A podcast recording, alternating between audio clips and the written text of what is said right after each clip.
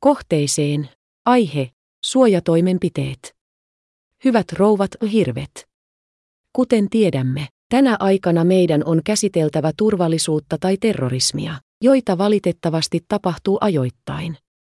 Kun henkilöä vastaan hyökätään julkisella paikalla, on kaksi reaktiovaihtoehtoa. Kuten tiedät, yksi vaihtoehto on taistella vastaan ja taistella saman tekijän kanssa, ja toinen vaihtoehto on yrittää paeta paikasta, kunnes raivo kulkee.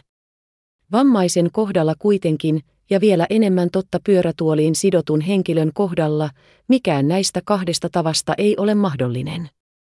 Kysymykseni teille kuuluu.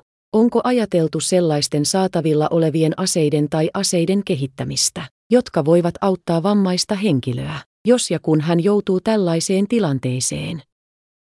Ja siinä määrin kuin tällaiset aseet ovat avoimia teknisellä tasolla. Harkitse, miten asetetaan kriteerit ja testit, joiden tarkoituksena on määrittää, mitkä vammaiset saavat tällaisia aseita, ja tämä johtuu mahdollisuudesta käyttää väärin tällaista oikeutta itsepuolustukseen.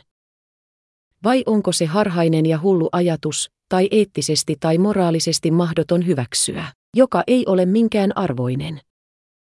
Mitä mieltä olet?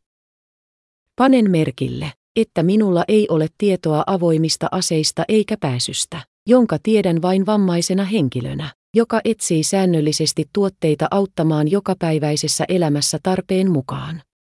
Parhaat terveiset. Assaf Beniamini